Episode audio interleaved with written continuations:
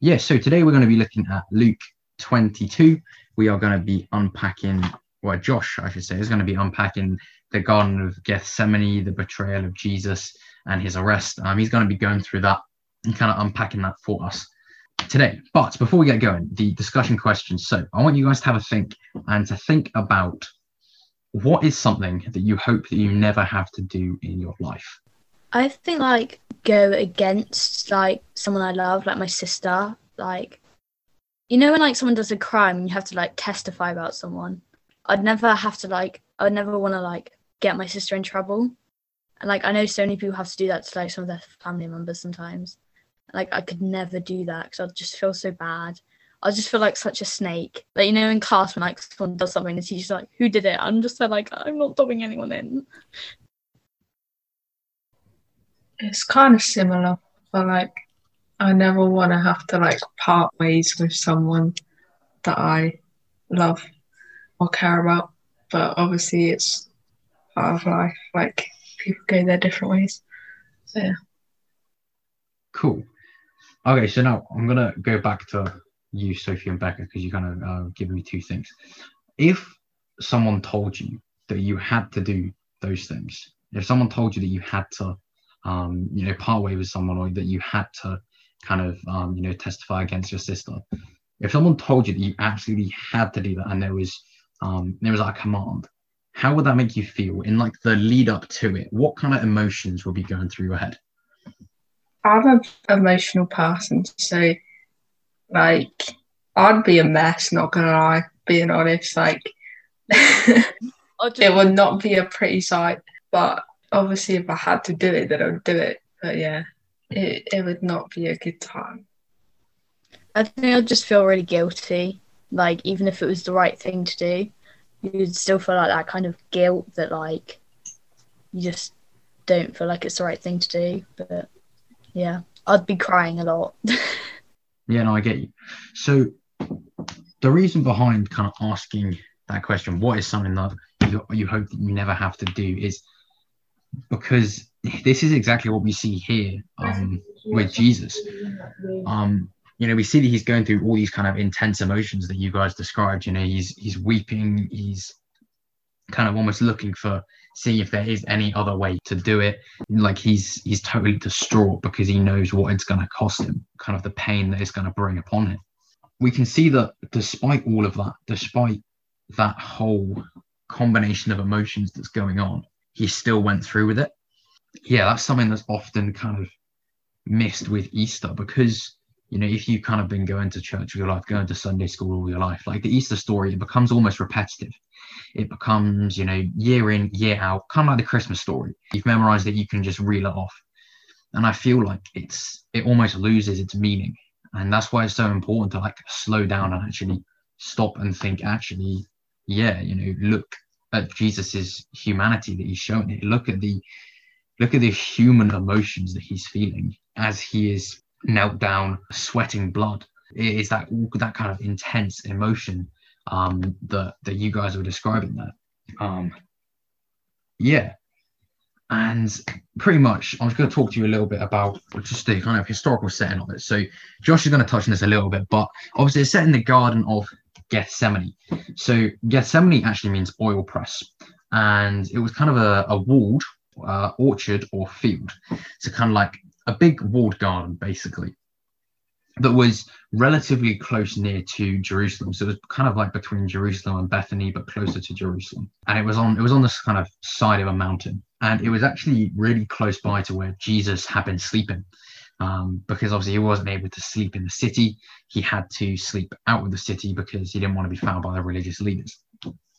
But we don't really know exactly 100% where it is because all the trees of the area were cut down for timber in AD 70 when the Romans destroyed Jerusalem. Yeah, so we're not like 100% sure of where it was, but we know it was kind of close by.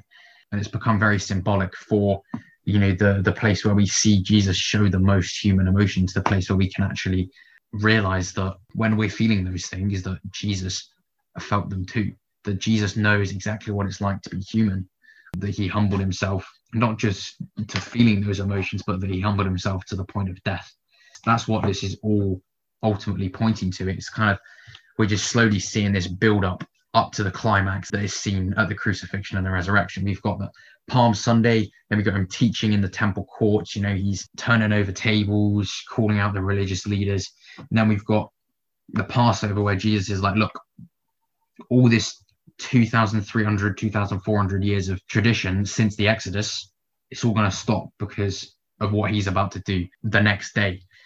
So, yeah, that's actually what I'm going to talk about. I'm just going to hand straight over to Josh, um, who's going to walk us through the passage for this evening. Before I start, is there anybody who would like to read the passage for us? Luke 22 39 to 53. I don't mind. Uh, Jesus prays on the Mount of Olives. Then, accompanied by the disciples, Jesus left the upstairs room and went, as usual, to the Mount of Olives. There he told them, Pray that you will not give in to temptation. He walked away, about a stone's throw, and knelt down and prayed, Father, if you are willing, please take this cup of suffering away from me. Yet I want your will to be done, not mine. Then an angel from heaven appeared and strengthened him. He prayed more fervently, and he was in such agony of spirit that his sweat fell to the ground like great drops of blood. At least he stood up again and returned to the disciples, only to find them asleep, exhausted from grief. Why are you sleeping? he asked them. Get up and pray so that you will not give into temptation. Jesus is betrayed and arrested. But even as Jesus said this, a crowd approached, led by Judas, one of the twelve disciples. Judas walked over to Jesus to greet him with a kiss. But Jesus said, Judas, would you betray the Son of Man with a kiss? When the other disciples saw what was about to happen, they exclaimed, Lord, should we fight? We brought the swords. And one of them struck at the high priest's slave, slashing off his right ear. But Jesus said, No more of this and he touched the man's ear and healed him. Then Jesus spoke to the leading priests, the captains of the temple guard, and the elders who had come for him. Am I some dangerous revolutionary, he asked, that you come with swords and clubs to arrest me? Why didn't you arrest me in the temple? I was there every day, but this is your moment, the time when the power of darkness reigns. Yes, thank you, thank you, Rebecca. Um, so the Mount of Olives, this is the first little section that we're going to go through. Um, and also for any olive lovers, put this on your favorite travel destinations. See, this is specified in Matthew 26, verses 36 to 46 as Gethsemane. This is the garden where it all goes down. In verse 40, where it says, Pray that you will not fall into temptation. Prayer is such a fundamental aspect to the way we live prayer is such a fundamental calling for our lives. Prayer is not just a tactic, but it should be a lifestyle. It should be something that we don't just do when we feel like. It should just be a natural response to any given situation that we find in, whether we're praising, whether we're asking, whether we are repenting, and whether we are focusing on God or whether we're focusing on life or whether we're focusing on others. It should be our given response in any time or situation it's a 24-7 instant call line. It's like 999 but you don't have to wait for them to pick up because god is always there at that end of the line ready to listen to us ready to hear us. Uh, 1 thessalonians 5 verses 16 to 18 says rejoice always. Pray continually. Give thanks in all circumstances for this is god's will for you in christ jesus. Like prayer isn't just something that should be a best given scenario best given situation for us Prayer should be when we are at the lowest of low, when we feel like nothing else. Prayer should be a response. Prayer shouldn't feel like a chore. And if even if it does, prayer works. We see time after time, praying earnestly to God gets responses. Whether it be a not right now, a maybe or a yes, God is always listening, always at the end of that phone line, always ready to have that conversation with us. See, our religion. I don't like using the word religion because the whole focus of it is a relationship. It's that relationship between us and God in heaven and Jesus and all of that good stuff. See, it's our conversation with God. To build a relationship, you need to have a conversation with somebody. If I just turned up here without talking to Ben about anything that we were going to say here tonight, it would go absolutely terribly. He would have no clue what I'm about to say, and I could just be talking about basketball for the next half an hour. But because we have that, we have that understanding, because we have talked about things like this, we've talked about what we speak about, we build that relationship. We get into the position where it becomes a second nature for me to for me to send him my notes on what I'm talking about and for him to tell me, yeah, that all sucks. You need to change it all to this. He doesn't always do that, just 99% of the time. Um, but like, it's just, it should be where we go, even if we're feeling bad, even if we're feeling like, you know what, there's no point in this. Prayer works. Prayer is not just a situation where we end up in and we think, oh, I'm just praying now. That's the power of prayer we see this so many times. The power of prayer is what brings so much. Elisha is on Mount Carmel and he produces this massive trench of full of water. He throws water all over the bulls, which is the sacrifice that he's making, like three big jars or something. But they throw the water all over it.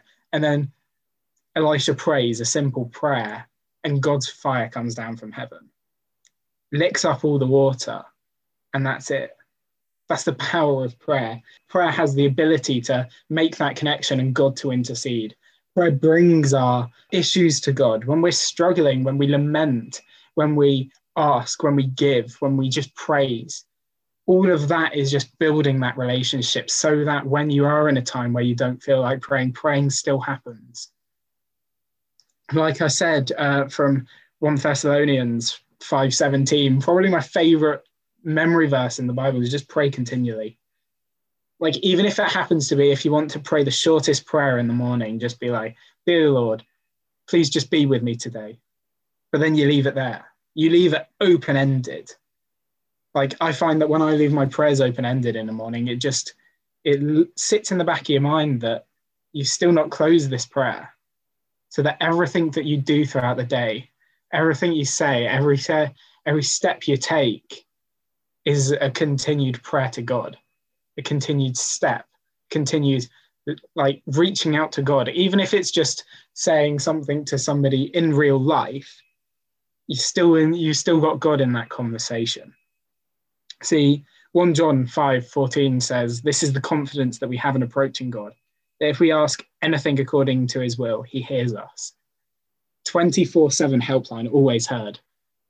Every situation, highs, lows of life, God always listens. God's always going to be there for us. God's never going to let us down. He might say no. He might say not yet. He might even say maybe. Like praying according to God's will, which is what we see here in with Jesus. Like this prayer to stick away from temptation, God will always hear us. Temptation is a really sticky area when we talk about prayer and things because it is our own broken human nature that causes us to fall into temptation, to cause us to fall into sin. But Jesus, because he was 100% man, 100% God, 100% at the time, because he had that 100% man, 100% God, and 100% of the time, he was able to pray into that. He was able to bring God's power into the situation. When he goes out into the wilderness to be tempted, he just quotes back from Deuteronomy Man shall not live on bread alone, but on every word that comes from the mouth of God. Like the devil in that situation is saying, if you are the Son of God, he is tempting Jesus by saying, I don't believe you're as powerful as you are. And Jesus is just like, bro, Deuteronomy, mate. It's like he has this situation, he brings God into it. He knows that our own human hearts are what cause us to stumble, cause us to falter. God's always going to listen. So when we cry out to Him in a situation where we're just like, please help, He's there for us. He's listening. He is ready to jump. He's ready to come and intervene for us, come to be a part of our lives, come to be a part of that relationship. No matter how deep we hide things, no matter how much we bury it so that there's no sun that can get to it, God still sees it. God was there when you experienced it. God was there when you understood it. God was there when you hid it. God saw it all. God knows it all. God understands it all. God felt it all. And He's just waiting for you to invite Him into it. When you invite Him into it, you are declaring that it no longer has power over your life. That's the power. Temptation has that power over you. It tells you that this thing is so great, only for you to realize it's not. And then you to fall a victim to shame, to push it down, to take it completely away, to hide it so deep within you that even you sometimes forget about it. And then God's just waiting for you to be like, dude, I messed up. And when you bring it to Him, whatever it may be, it might be a porn addiction. It could be the fact that you spend so much time on social media. And like this passage shows us so much of Jesus' humanity. He valued his life. He valued his life because the rest of us do. I don't know about you, but every second that I spend in this world, I'm, I'm constantly in awe.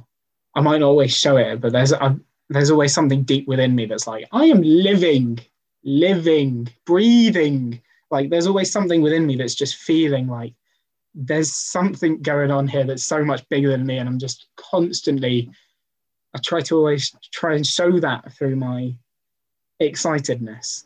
Jesus there is experiencing grief. He's experienced agony that causes him to sweat blood.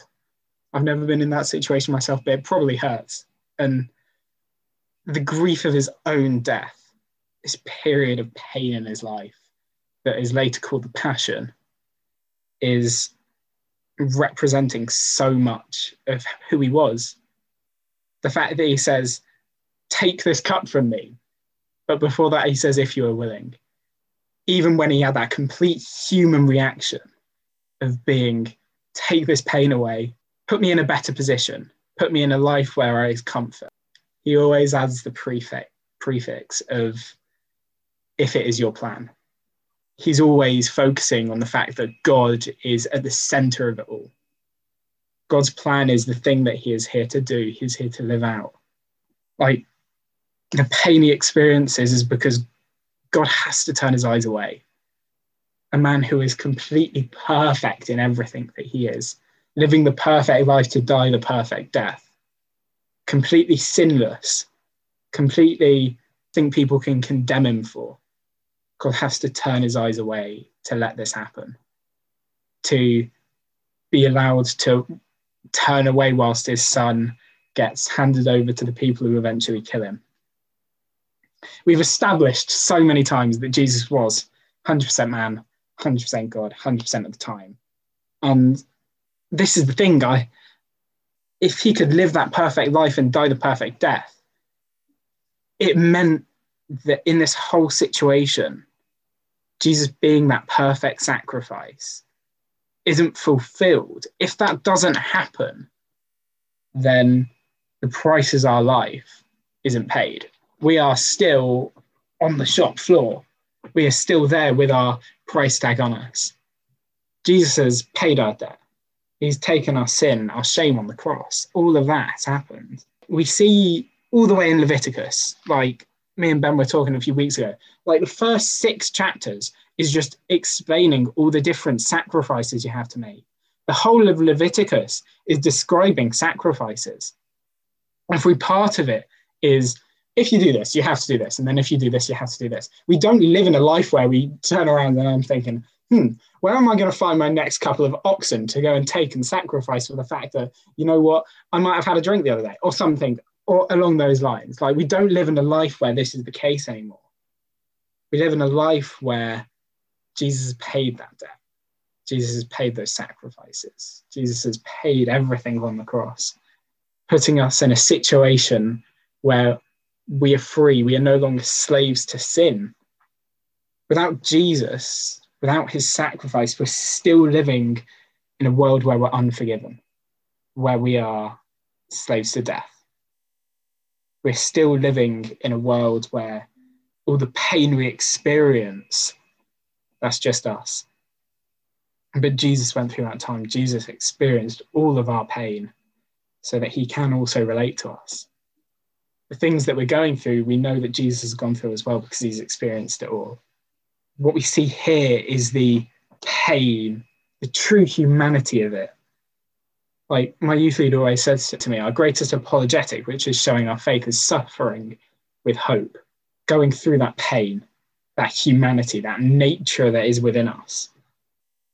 with that hope that you know what there's there's a br- brighter day coming and it's so crazy that the agony that he went through everything that he experienced all of the power that he could have held that he could have wielded that he could have probably just got rid of all of them with just one prayer just prayed and all the fire of heaven would have fallen he went through with it he experienced that agony. He experienced the humanity that we have to face.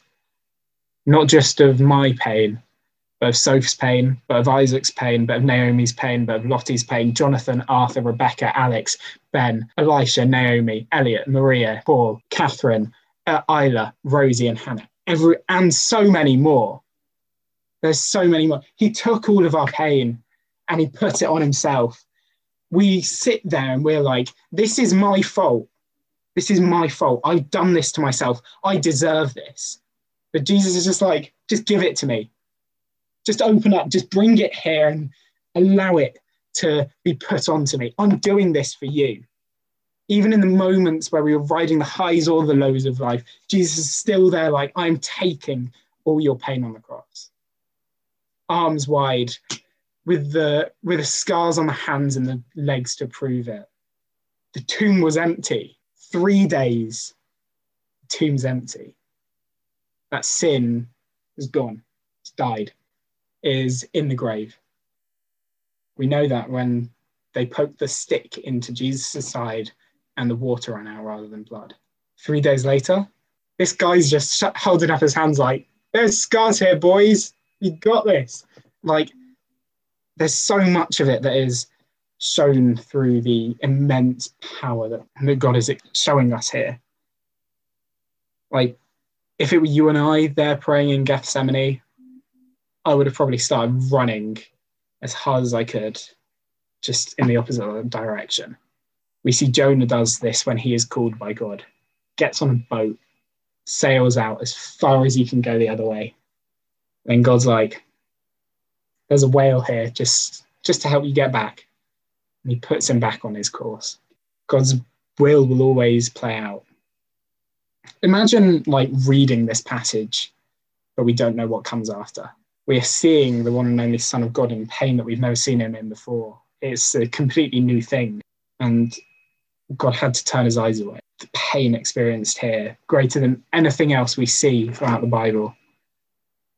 God's having to turn away John 1, verse 1, um, he was with him in the beginning. Jesus was there in the beginning. God has to turn away from the person who he has seen, who he has been with since way before Adam and Eve, since way before Abraham, since way before Isaac, since way before Elijah, Daniel, Elisha, as so many others as well. Like Jesus was the Son of God, heir to all his glory taking of the sin of so many, which is completely undeserved because he hasn't done one sin committed himself. Jesus isn't just some guy. He's not just me or you. He's not just some human. He is completely empowered with the ability to, to cast out demons, turn away Satan, to turn away demons, to heal in situations where people had never seen before. Jesus is the only person who could forgive us for everything.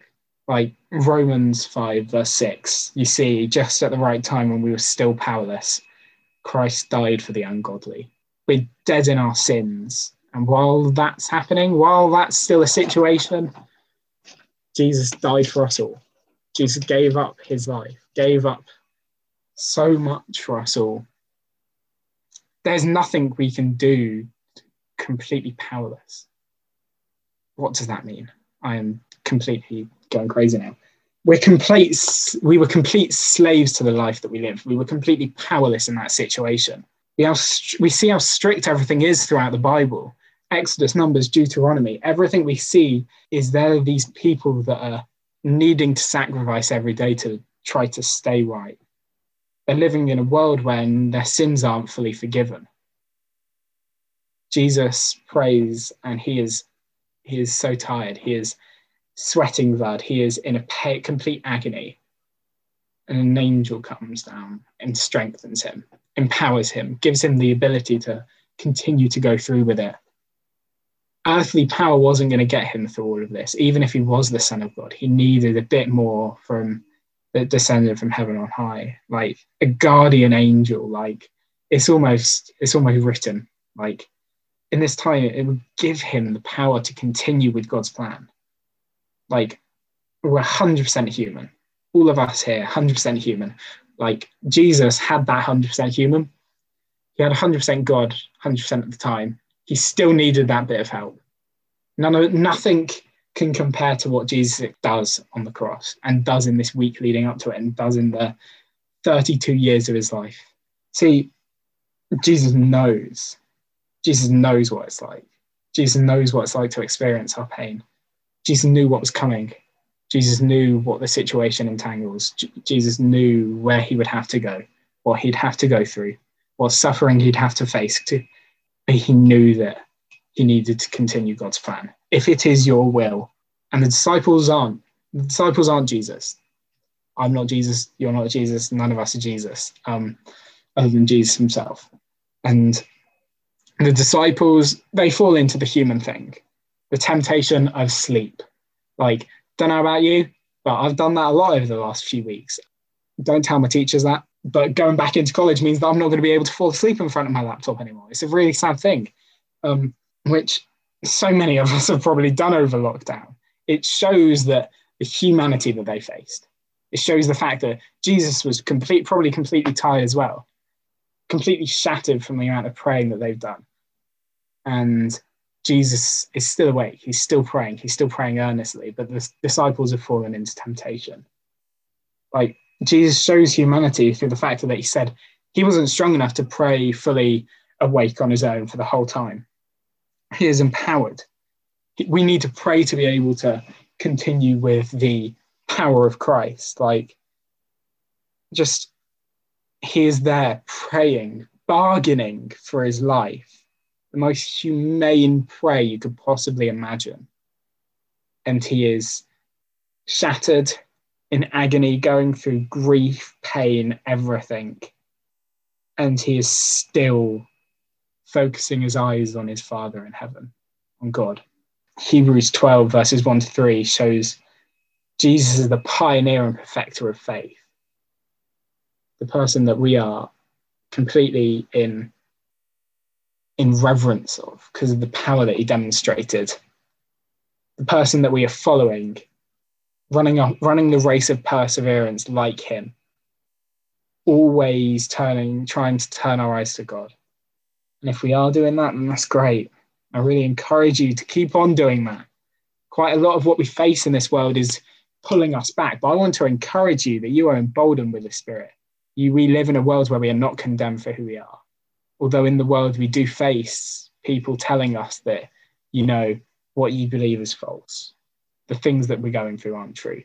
But if we're continuing to go with the power of Jesus, you are continuing to do an amazing job and you are all amazing people and you're all doing such a brilliant and brilliant example for so many others like around you. You're being light you're being salt of the earth just without even thinking sometimes. And it's a brilliant thing to do and i just want to really encourage you to keep on doing that. Even if you don't feel like you're doing it coming to things like this just showing up is just a brilliant brilliant encouragement to the people around us to the people that you talk to through the week, to the people that you daily might get on a bus and sit near, and they might see you thinking about something, and they might ask you, "What are you thinking, man?" You might just respond, "Jesus," and like it's like we continue to empower each other by being here. Our greatest fear is not that we are inadequate, but is that we are powerful beyond belief.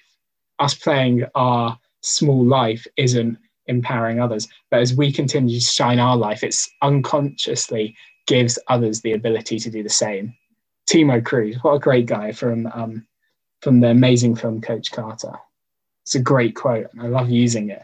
And like, he's just so brilliant because subconsciously, just shining our own light gives other people the opportunity to do it themselves. Now, moving on to Jesus being arrested. We've seen that Judas has agreed to betray Jesus, has agreed to betray everything that uh, Jesus is doing in loving him and calling him to be one of the disciples. And now we're looking at Judas coming to bring the Roman soldiers to come and arrest him. Chief priests, teacher of the law, battalion with swords and clubs, including soldiers and officials of the Jews, to give him up with a kiss, betraying him with a statement of love, with a statement of this is like I don't know about you, but I don't just go around kissing random people on the daily. It's not a situation I regularly find myself in. Jesus is giving Jesus up, giving him up with a complete loving action. Jesus knows what's coming. Jesus sees him and is like, Are you coming to betray the Son of Man with a kiss?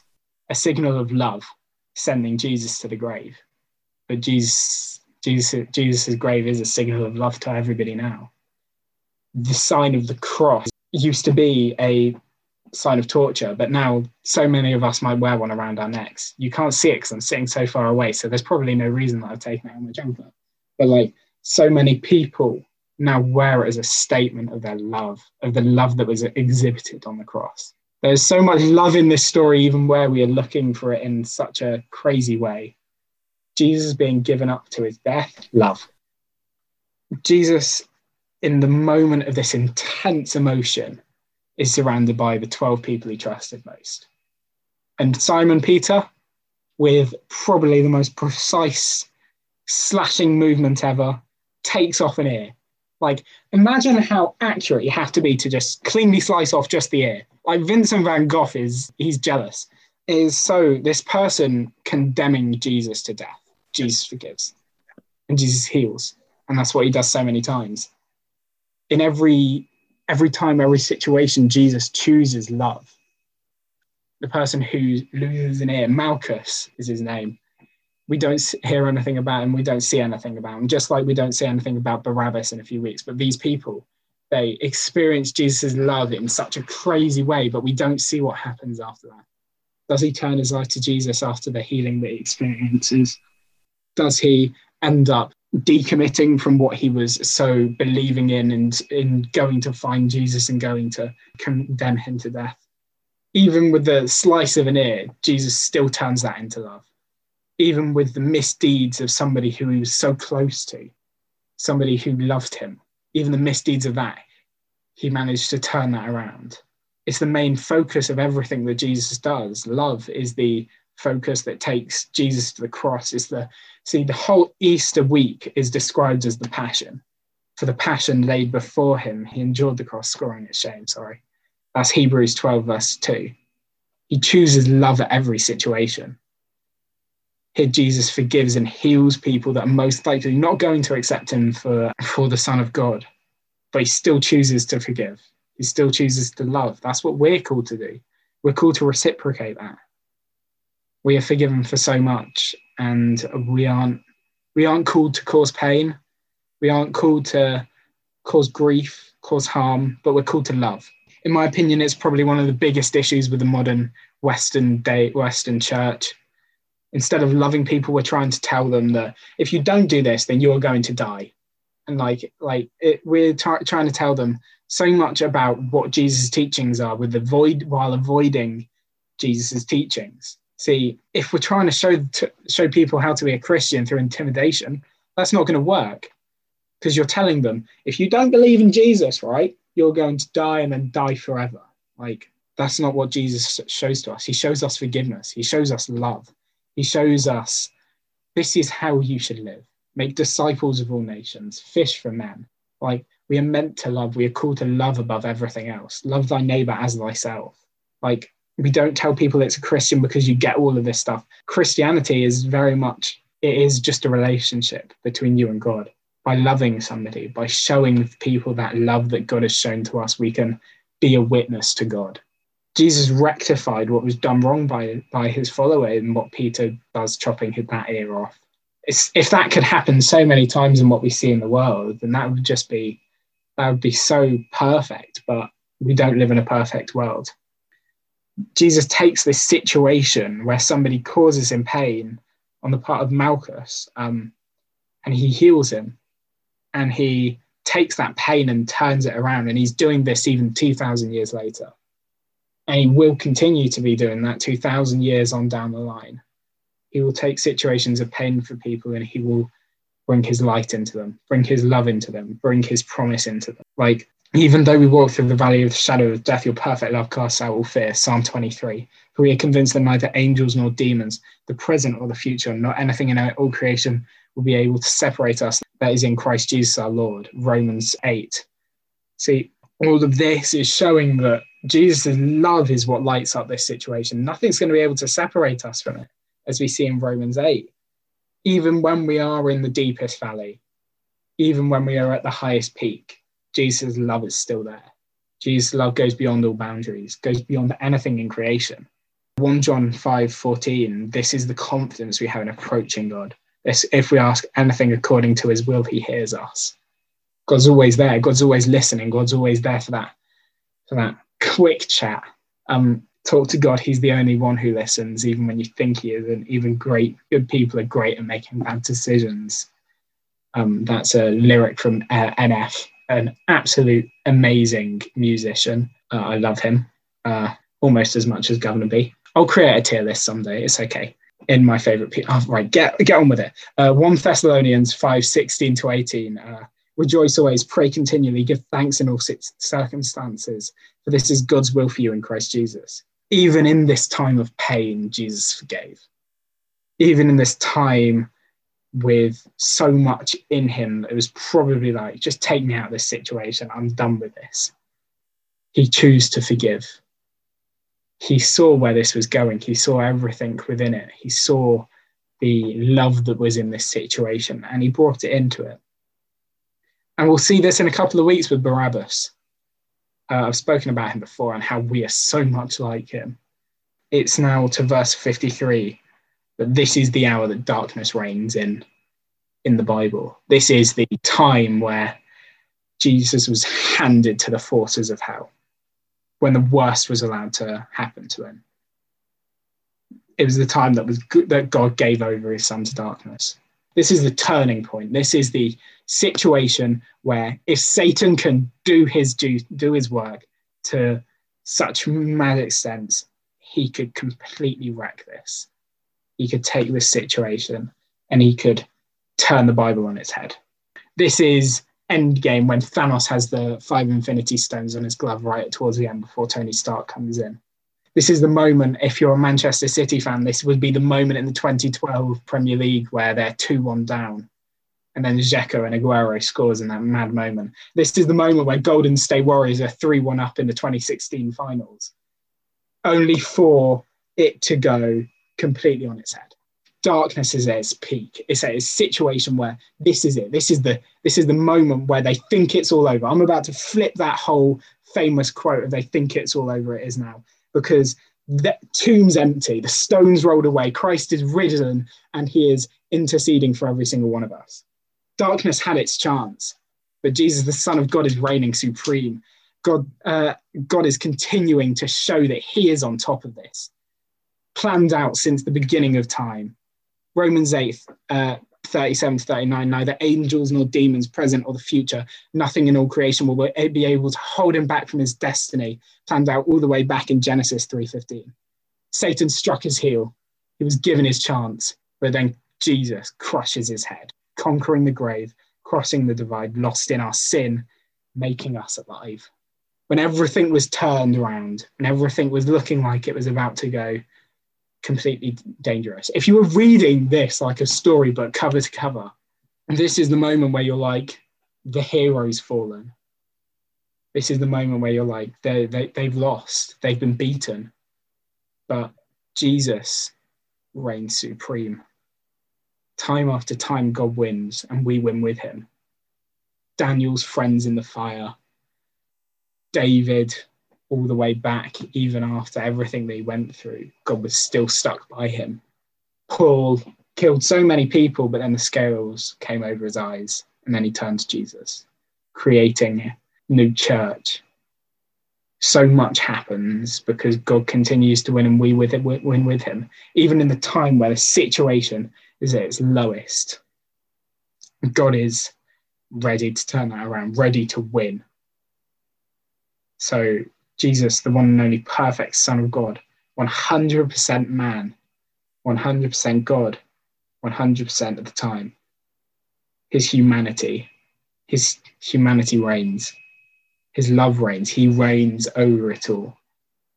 I think that is all I have to say for tonight. Yeah, absolutely. Thank you for that, Josh. That was great. Um, so we're going to go to break our ends in a few minutes, but I just want to talk on something just just for one or two minutes of your time about why this is so important, about why this event and what happens in the next few days is so critical, so absolutely critical to the hope that we can have in the future. You see, it can be so easy to lose hope it can be so easy to think of hope as something that's fleeting, something that is just there but not really there. But you see, we have hope in a secure salvation. And this is because of what Jesus did. And the reason why Jesus had to do what he did is because we are all sinners, because we have all sinned. You see, Zechariah in chapter three of his book talks about the, the high priest at the time in about 500 BC, 450. And he draws this parallel that our greatest deeds, if you take a moment and you think, what is the best, what is the most holy and upstanding, what is the most amazing thing that you have ever done, that cannot earn us salvation. You see, in his book, Zechariah compares even our greatest deeds how in God's sight they are absolutely abhorrent, that they are like filthy rags. You see, that's why it's so important because you see, the process of justification, being covered in the righteousness of Jesus.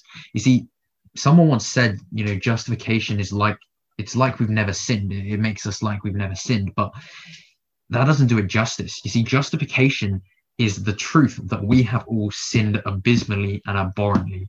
It's the truth that we have deliberately chosen to go against the will of God. It's the truth that despite all the revelation that we have received of him, we have still turned our backs on him. It's that truth. But still, despite all that, the perfect Son of God died in our place. And it's because of that that we are covered in his righteousness. This idea of being covered in Jesus' righteousness is such a beautiful image because you see, when we accept Jesus, when we repent of our sins, when God looks at us, he doesn't see our sin, he doesn't see our brokenness. He looks at us and he sees the righteousness of his perfect Son. That's why this is so important because Jesus did what we could never hope to do. Um, and that's that's why it's so critical.